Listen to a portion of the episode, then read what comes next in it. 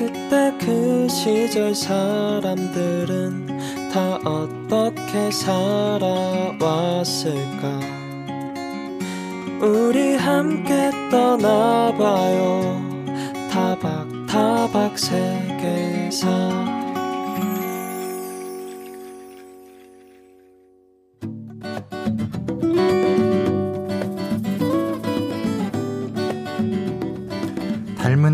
다른 양상으로 반복되는 역사의 아이러니, 역사의 수레바퀴.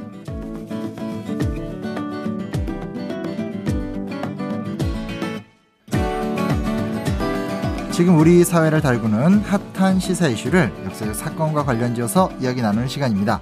역사의 수레바퀴. 오늘도 경향신문 송윤경 기자님과 함께합니다. 안녕하세요. 안녕하세요. 그 제가 지난주에 큰 우를 저질렀더라고요.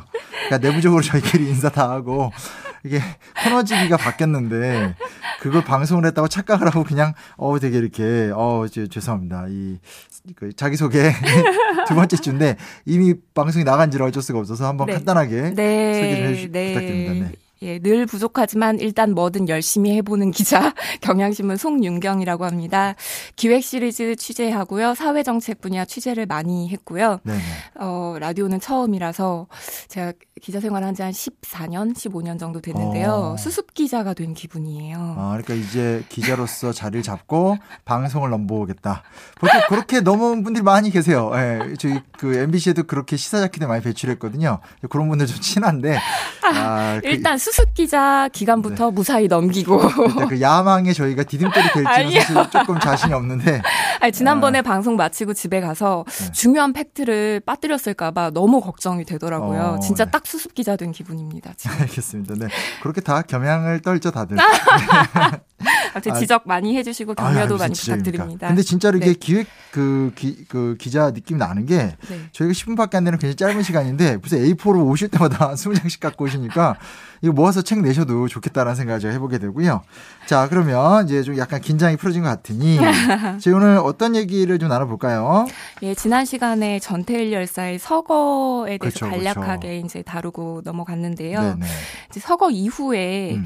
이제 노동자들이 점차 자신의 권리를 스스로 찾아야겠다는 각성을 하게 됐다라는 얘기를로 이어서 이제 말씀드려야 될 것 같아요. 네네.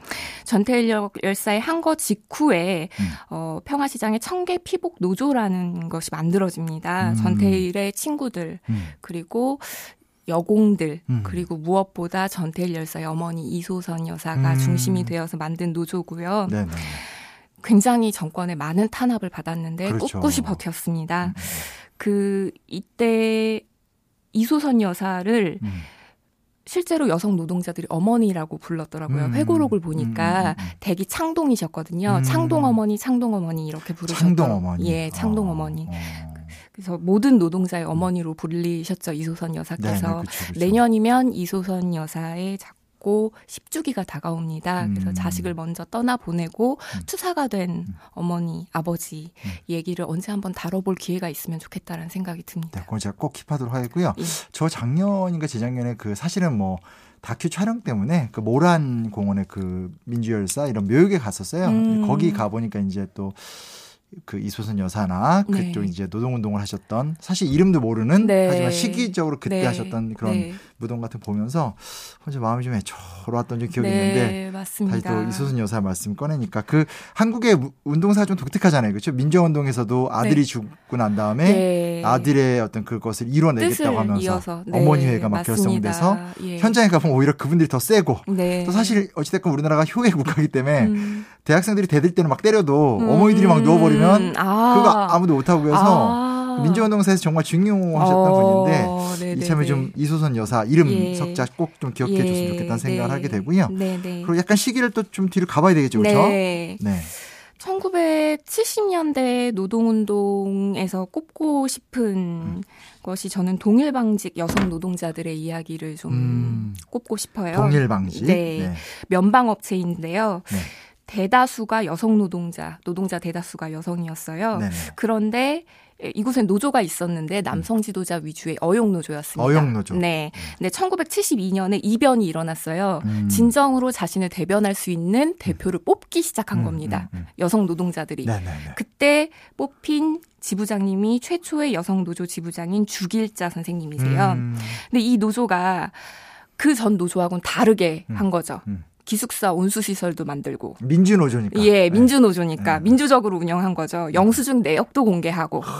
그래서 지지를 많이 받았던 거죠. 어. 그래서 그 이후에도 또, 어. 또 다른 여성 지부장이 탄생을 했어요. 아, 연이어서? 예, 어, 그렇습니다. 네네. 그런데 사측에서 네. 안 되겠다.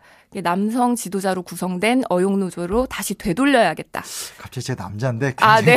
부끄러 부끄럽기 짝이 없는. 아 근데 저도 이제 이 당시 기록 네. 보면 네. 아무튼 그그 그 이승만 때 대한노총 또 음. 박정희 들어오면서 한국노총 이렇게 네. 이름 바뀌면서 네. 철저하게 어용화 그리고 네. 그 안에서 이제 사측의 말을 듣는 음. 남성 노동자가 여성 노동자를 억압하는 기록들 많이 봐서 제가 대신 사죄의 말씀. 아, 예. 네, 그래서 스토리가 어떻게 되나요? 네. 예, 예. 이어서 말씀드리자면 네. 1976년에 이제 다음 선거가 돌아왔을 때 음. 남성 노동자들을 동원해서 여성 노동자들이 투표소에 오지 못하게끔 아. 기숙사에 가둬놓고 어. 문을 잠그고 못을 박았어요. 야, 그럼 너무 화가 났겠죠. 어처구니 없는 예, 너무 화가 났겠죠. 음. 그래서 창문을 부수고 나왔습니다. 음. 그래서 농성을 시작했는데 음. 이것이 파업으로 이어졌어요. 음. 근데 파업 3일째에 무장한 전투 경찰이 들어옵니다. 음. 그래서 당시에 음. 어목했던 군사 정권 시절이잖아요. 그렇죠. 무장한 전투 경찰이 다가오고 있는데 얼마나 무서웠겠어요. 그렇죠, 그렇죠. 어. 근데 놀라운 저항 정신을 보여주세요. 음, 음. 어떻게 하셨냐면 음. 옷을 벗으셨어요. 그 유명한 알몸 시위. 예, 그렇습니다. 사실 그게 예. 지금도 예. 그런 모습 잘안 나타나는데 네. 어떻게 또 그런 그 진짜 놀랬을 거예요. 놀랬을 예, 거예요. 상대도 그렇죠? 예, 음. 이게 굉장히 돌발적으로 일어난 거였다고 해요. 그 당시에 음.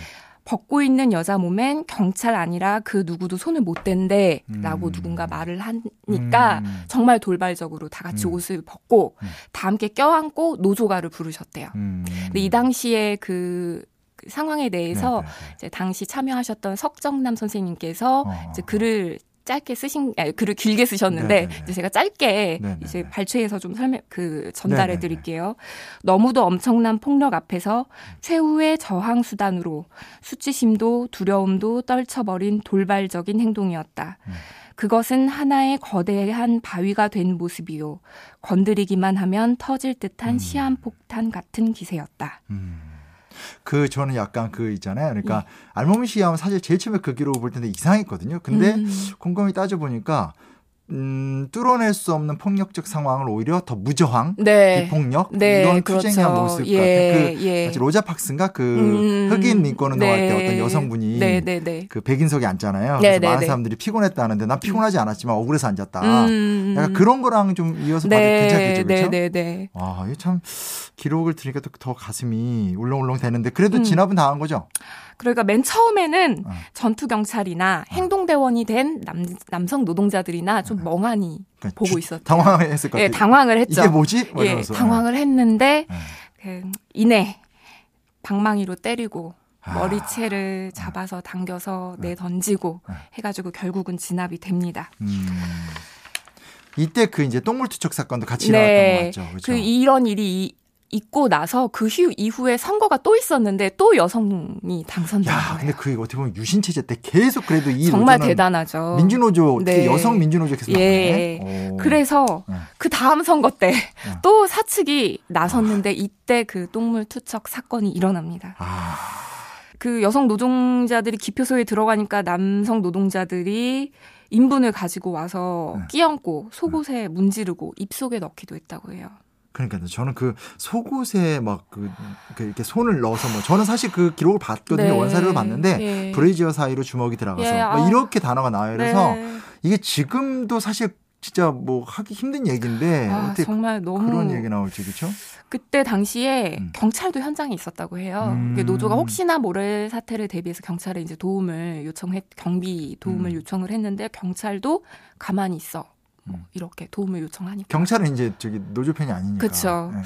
근데 나중에 네. 이 모든 사건이 똥물 투척과 그리고 이분들이 나중에 해고돼서 블랙리스트에 올라서 재취업도 어렵게 되거든요. 그렇죠. 이런 블랙리스트라든가 음. 이런 모든 게 중앙정보부의 깊숙한 개입이 있었다는 게 음. 나중에 밝혀집니다. 그렇구나. 이게 제가 서점 가고 하면 아, 이게 굉장히 유명했던 사건인데 네. 책도 별로 없어요.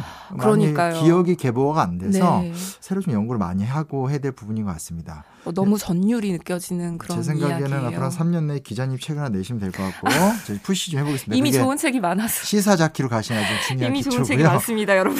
자, 어 그리고 사실은 이제 요 다음 얘기로 우리가 다뤄봐야 될 게 뭐 YH 노조 사건이라든지 그러니까 요랑쟁 전까지 진행됐었던 여성들의 노동운동. 그때는 네. 여공들의 노동운동이 더 중요했잖아요. 그렇죠? 네 1970년대 노동운동의 주역은 여성이었다라고 해도 과언이 아닐 것 같습니다. 그렇죠. 이 동일방지 여공들의 싸움과 비견되는 아, 뜨거운 투쟁 YH 사건. 이 이야기는 다음 시간에 더 깊이 있게 들어보는 걸로 하겠습니다.